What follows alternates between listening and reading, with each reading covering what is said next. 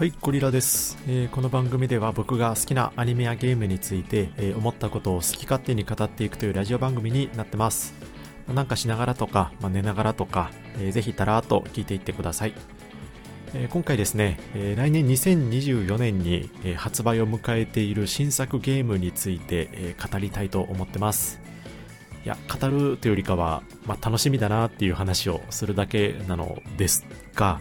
まあ、今出ている情報知ってる限りでですね、えーお話ししながらですね、えー思いを馳せると、まあ、そんな回にしたいかなというふうに思ってます。えーなんせね、今僕の手元には新型 PS5 がありますから、2K のゲーミングモニターもありますからね、もう無敵ですよ。どんなゲームでもどんとこいという感じで、まあ PS5 で発売予定のゲームがメインになるんですけども、まあ、個人的に超楽しみなゲームをいろいろご紹介していきたいなというふうに思ってっておりますが、先に言っておきますが、あの、ベッタベタなので、あの、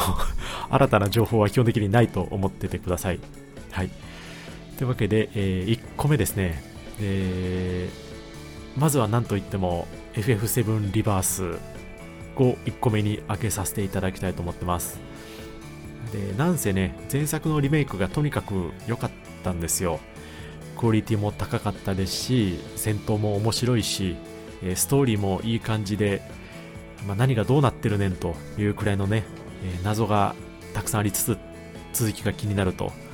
で、ティファが死ぬほど可愛いというところでね、あの本当に満足のいく作品でした。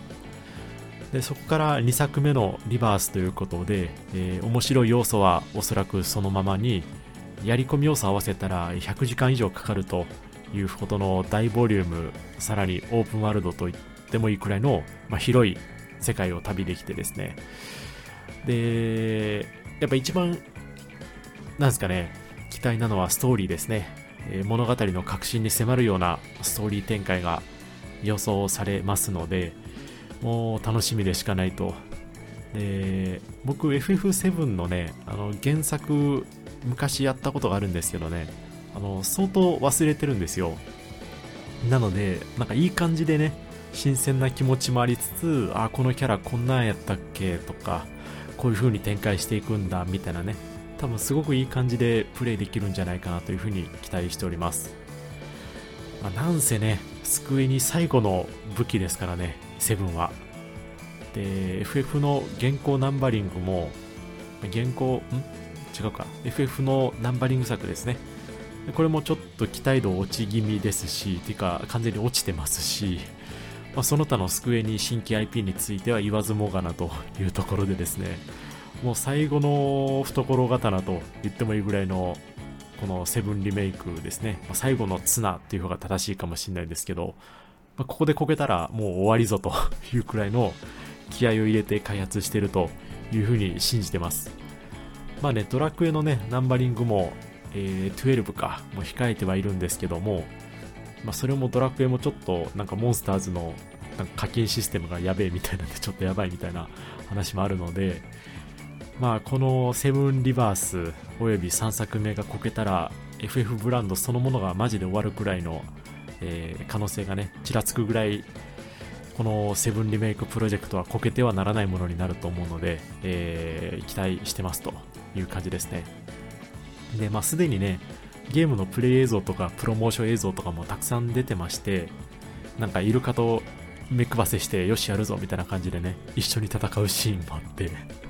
あれめっちゃクラウドっぽくてあの好きでしたね。なんかちょっとお茶目な感じがあってでそれを超真面目な顔で クラウドやるじゃないですか。多分そのあたりが結構人気の秘密だったりするのかなと思ったりしてまして。ただもう情報はそのくらいでいいぞと思ってます。最近のスクリの悪いところの一つが、えーゲームそのものもそのもののクオリティもあるんですけどあの期待値コントロールがねめっちゃ煽るんですよ。まあ当たり前なんですけどね、まあ、いろんなチャンネルで広告かけると、えー電車の中の中吊りジャックとかね、えーテレビで当然 CM したりいろんな情報番組に流したりとか街中にでっかい広告作るとかすごい頑張るんですね。で煽る煽るめっちゃ煽るんですよ。で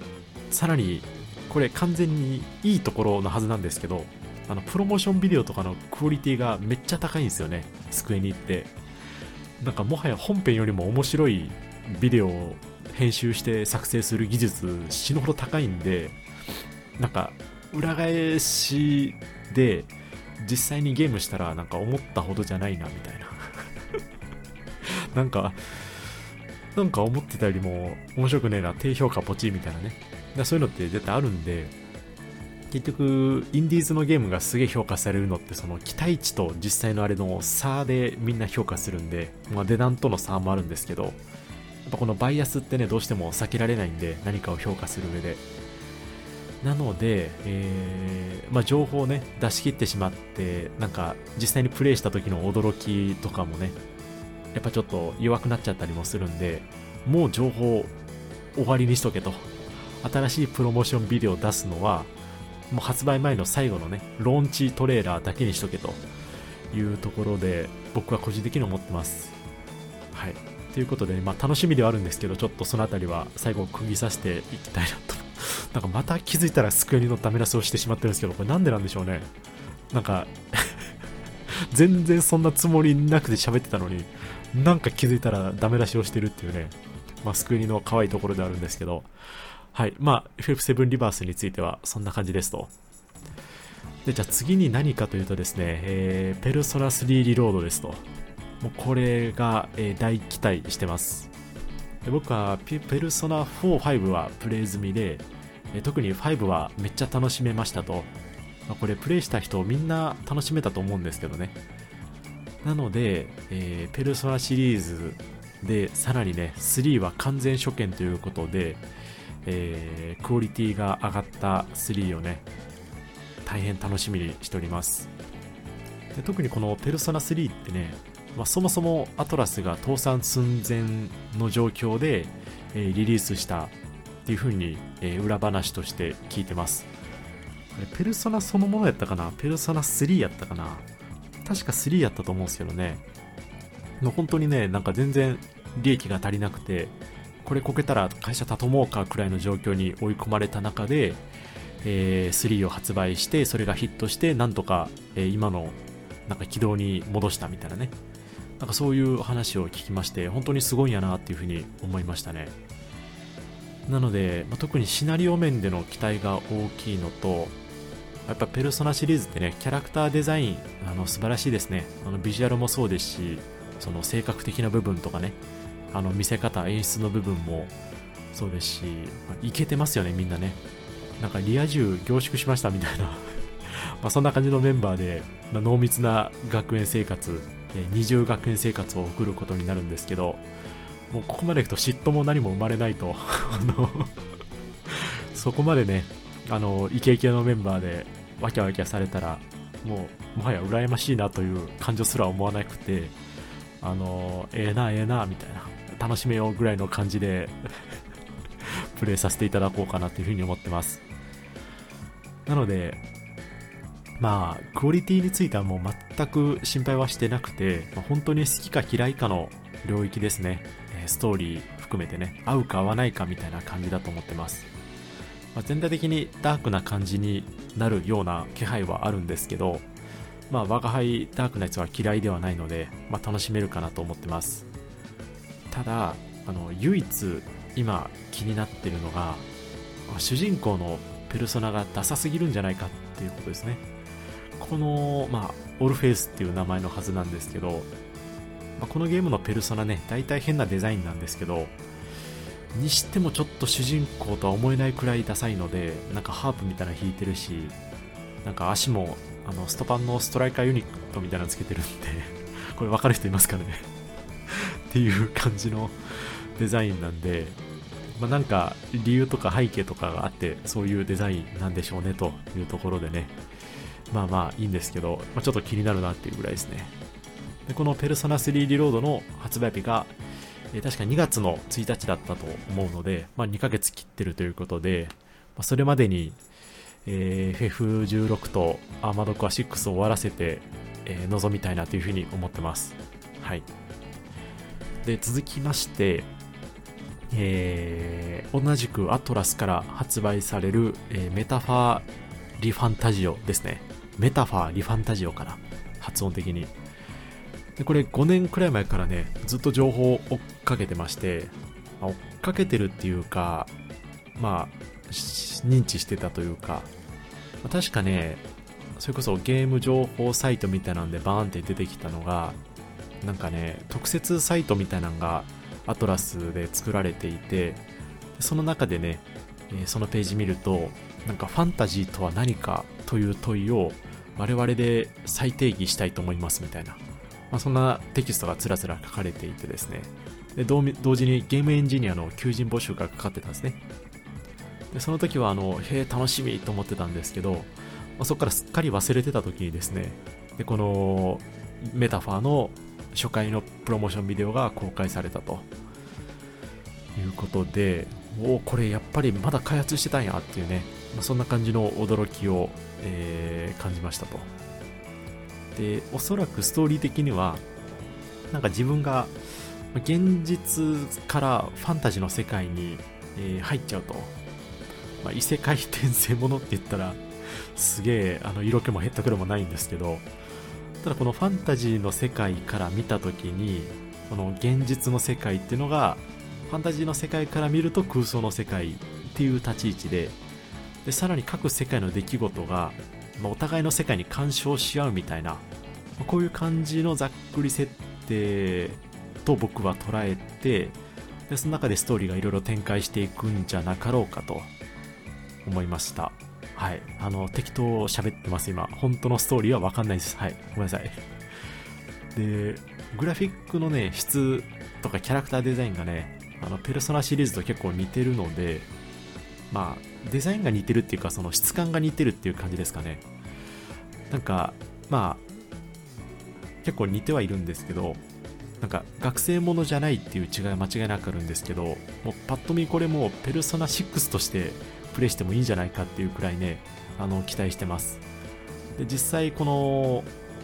そのバトルシステム的な意味でのペルソナ的なものも出てきて、なんかアーキテクトみたいな、あ、そんな感じの名前がついてたと思うんですけど、まあ、もうもはや、えー、ペルソナですよね。もう一人の自分の人格が具現化したみたいな。なんかスタントとかペルソナとかそんな感じの存在が多分いるはずです。で、バトルシステムはね、多分、えー、RPG でえ、プレスターンバトルが同じように踏襲されるかなというふうに思うんですけど、なんかね、個人的にはね、ちょっと変わったシステムをね、せっかくなんで取り入れてほしいなと思いました。で、コマンド戦のターンバトルで全然いいんですけど、このね、ワンモアを軸にしたものではなくて、まあ、ちょっと風変わりなシステムを取り入れてほしいなというふうに思ってますね。なんかそうじゃないとせっかくね、既存のシリーズと、えー、ちゃんと差別化図るっていうところなので、まあ、ちょっとここは賛否両論あったとしても冒険をしてほしいなっていうふうに思ったりしてます。まあね、とはいえ、このペルソナ345を作ったスタッフが、まあ、メガメガテンとか、えー、ペルソナシリーズに続く新しい、あのー、軸を構築したいという気持ちで、えー、プロジェクトで作ってるはずなので、まあ、相当気合入ってます。なので期待して良いでしょうね。で少なくとも、まあのー、これまでのノウハウを入れつつ、新しいメッセージを取り込んで、えー、ガツンとね、渾身の一撃を、えー、放ってほしいなというふうに思ってます。で具体的な日にちはまだ公開されてないはずなんですけど、2024年発売というふうにアナウンスされてたので、まあ、続報を待ちたいかなというふうに思ってます。はい。ということで、えー、メタファー・リファンタジオが、えー、3作品目でした。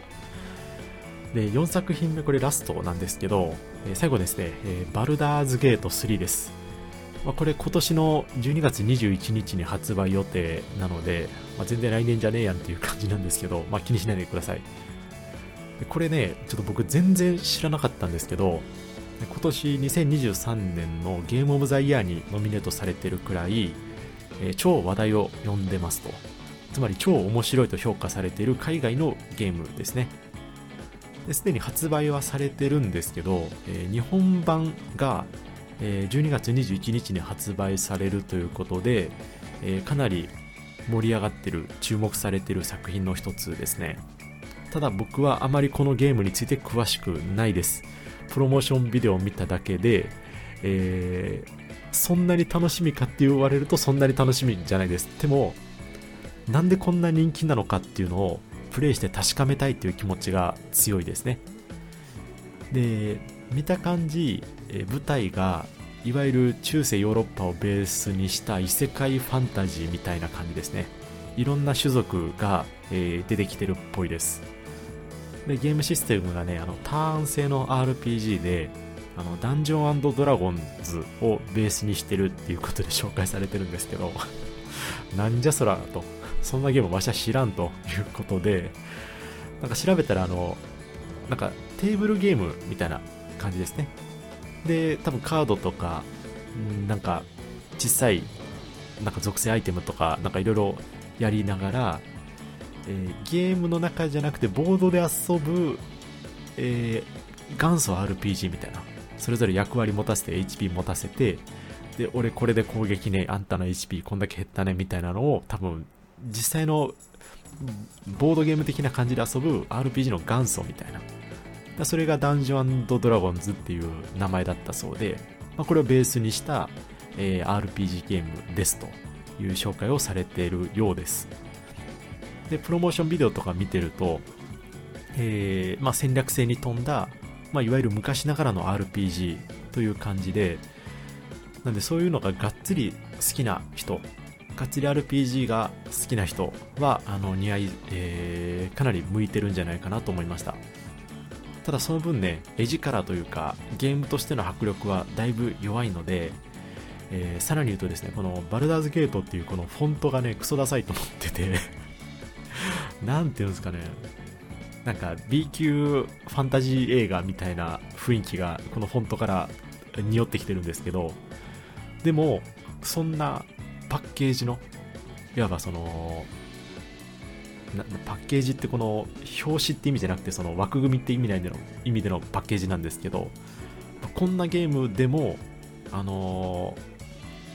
ゼルダのねティアキンと一緒にゲームオブザイヤーにノミネートされてるっていうことはあの相応の理由つまり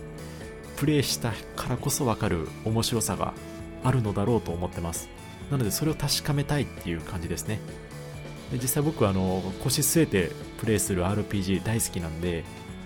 まあ、そういう期待がかなり高いですという感じですね。で一応あの人気の秘密みたいなのを調べてみたんですけど、まあ、あのボリュームが結構すごくて100時間くらい平気でかかると。で登場人物の会話とか選択肢とかあと実際に、えー、行動例えばこのこういう敵を倒すとかこういうアクションを日常的に行っているみたいなのをが、えー、その後のストーリーとかあの世界にすごく影響を与えるみたいななんかそういう分岐がとんでもないみたいな感じなんですよね。なのでこの分岐の作り込みであったりとか、まあ、この自分が世界に働きかけてその世界がどういうふうに変わっていくのかとか、え先の読めない展開みたいなものがあのすごく人気の理由だそうですで今これ口で喋ってるんではあ、はあ、そういうのあるよねっていう感じなんですけど多分そのボリュームというか緻密さが多分とんでもないんだろうなっていうふうに予想してますあと PV 見てる限りだと、やっぱ世界観っていうんですかね、キャラクターのデザインがかなり、えー、特殊というか尖ってますね。なんかキモい系のキャラクターもたくさん出てくるので、なんか世界観含めてね、えー、合う合わないあると思うんですけど、まあ、特にね、僕はどっちかっていうとそうなんですけど、なんか選択肢がありすぎるで、なんか自由度高すぎるとしんどくなっちゃうみたいな病気かかってるんで僕は。なので、ここじゃ楽しめるかどうかってちょっと賭けではあるんですけど、あのー、合う合わないは間違いなくあるゲームかなと思います。そもそもちょっと暗めの洋芸みたいな感じなんで。でとはいええー、かなり注目されていて、実際に評価もされていて、でぶっちゃけ今年のゲームオブザイヤー、えー、ティアキンじゃなくてこのゲームになると僕は思ってるので、まあ、ちょっとね、面白そうだと思ったらぜひ調べてみてください。あの、はい。で僕はあの、それ以上の詳しいことは全く知らないんで とりあえず、なんか知らんままプレイしてみるのも楽しいかなっていうふうにちょっと思ったりもしてるので、まあ、ちょっと評価ね、一応日本版発売の評価を見ながら、えー、面白そうだったらポチるという感じで、えー、考えてますという感じですね。はい。というわけで、えー、2024年に発売される、えー、PS5 用のゲームをいくつかね、えー、紹介してみましたと。まあ、4つですね。でこれらあの僕がガチで自分が購入する予定のゲームを紹介しているだけなので、えー、かなり偏りがあったかと思います。でね、いろんなゲームを知りたい方はね、あのプラスでゲーム紹介系チャンネルを見てくださいとか多分見てると思うんですけど、まあ、このロジこのラジオでは、まあ、僕の主義思考に偏った内容をね、えー、ただただ好き勝手に喋るというだけなので、まあ、それでもよかったら他のチャンネルとかも、あ、他の、えー、動画とかも聞いていただければと思います。あとは、そうですね、あの、リアルに知りたいっていう意味で、あの、みんなが期待しているゲームがあればですね、あの、ぜひ記入いただければ、コメントで書いていただければと思います。というわけで、えー、本日も最後までご視聴いただきましてありがとうございました。失礼いたします。